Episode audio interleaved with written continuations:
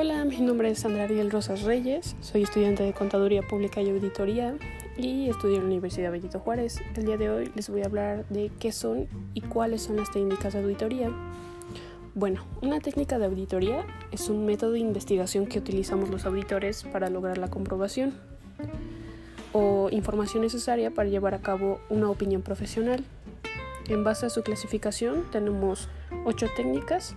Comenzando con la primera, que es estudio general, menciona que son la apreciación de las características más significativas para la empresa que se van a profundizar en el estudio de auditoría, cómo está constituida, obligaciones.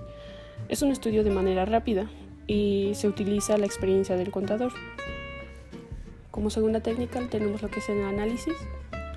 Este consiste en la clasificación y agrupación de distintos elementos individuales sobre una cuenta. Puede ser de 2 clases.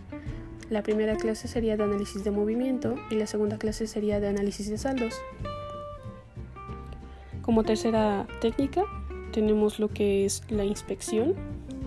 Esta básicamente consiste en el examen físico o de documentos para cerciorarse de la existencia de un activo o de una operación registrada previamente y que están representadas en los estados financieros.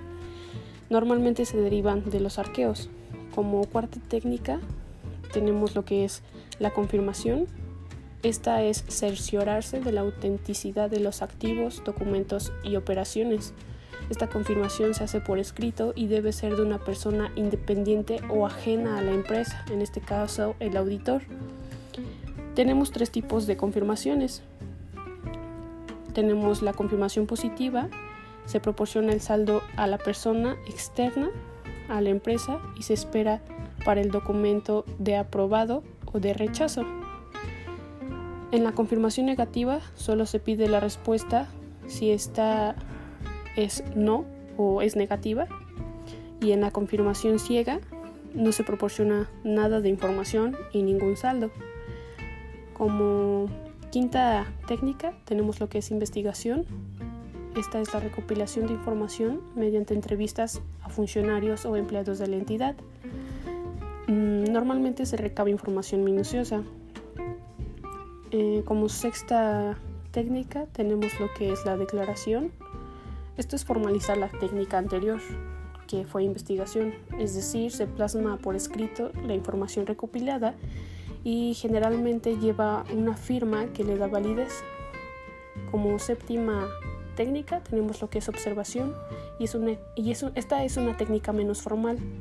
Esta es observar cómo se lleva a cabo las actividades de la entidad. Se describe de manera escrita lo que observamos en cuentas. Y como octava y última es el cálculo, que es verificar si las operaciones aritméticas en las operaciones son razonables,